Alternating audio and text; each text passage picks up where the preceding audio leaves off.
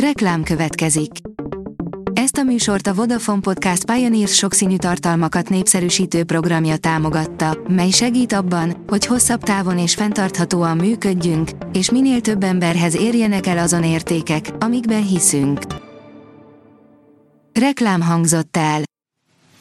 Lapszemle a nap legfontosabb híreiből. Alíz vagyok, a hírstart robot hangja. Ma március 7-e, Tamás névnapja van. Honvédelmi Minisztérium, ukrán katonai egészségügyi szakembereket képez ki a honvédség. Azt mondják, ez csak humanitárius segítség. Egy szlovák miniszter katonák magyarországi kiképzéséről beszélt, áll a 444.hu cikkében. Eladják a cserpest.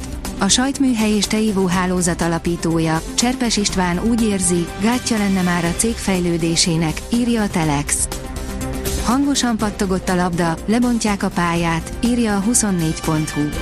Ha komolyan vesszük a jogerős bírósági határozat indoklását, akkor lényegében az összes lakóövezeti pályát be lehetne záratni. A vg.hu írja, az oroszok szerint az ukránok menekülnének Bakhmutból, de beleragadnak a sárba. A Donetszki térség orosz vezetői arról számoltak be, hogy még legalább tízezer ukrán katona lehet Bakhmutban. Oroszból osztrák lett a cég, aminek 7 milliárd forintot szórt ki a magyar kormány, írja a Forbes. A Miskolc mellett fekvő alsózsolcai 7 milliárd forintos beruházásnak egyelőre nyoma sincs. Az orosz cégből időközben osztrák lett. Háború Ukrajnában amerikai katonai szakértők szerint Kiev pazarlóan bánik a katonai eszközeivel. Adásunk elején Kis Benedek József biztonságpolitikai szakértő és Csizmadia Tamás elemző újságíró voltak a vendégeink, később pedig érkezik hozzánk Nicola de Lombertori francia újságíró, írja a Hír TV. A vezes szerint F1, kimondták, kié a legerősebb motor idén. Helmut Markó, a Red Bull sportfőnöke szerint idén a Ferrari a legerősebb motor. Az olaszok végsebessége fenyegetést jelent. A növekedés kérdezi, érdekes kijelentést tett az orosz elnöki szóvivő Moszkva és Peking szervezkedik. Moszkva figyelmet fordít Pekingnek az ukrajnai rendezéssel kapcsolatos elképzeléseire jelentette ki Dimitri Peszkov orosz elnöki szóvivő kedden újságíróknak olvasható az MTI közleményében. A rangadó oldalon olvasható, hogy Kubatov kritikája után az MLS videós magyarázattal védte meg a VAR döntését. A Fradi elnöke nem értette, miért vették el Zakariás Sengóját a mezőkövesd ellen. Megjött az indoklás.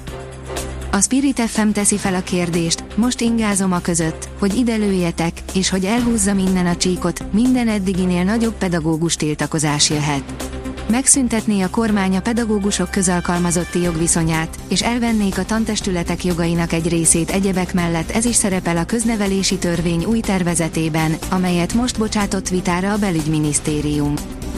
A startlap vásárlás írja, indiai nők érkeznek Magyarországra kamionsofőrnek. A Baton Transport Hungary első körben 25 indiai nőt toboroz kamionsofőrnek, de a következő években akár 800 főt is alkalmazhatnak a keleti kontinensről akár 700 ezres fizetést is kaphatnak.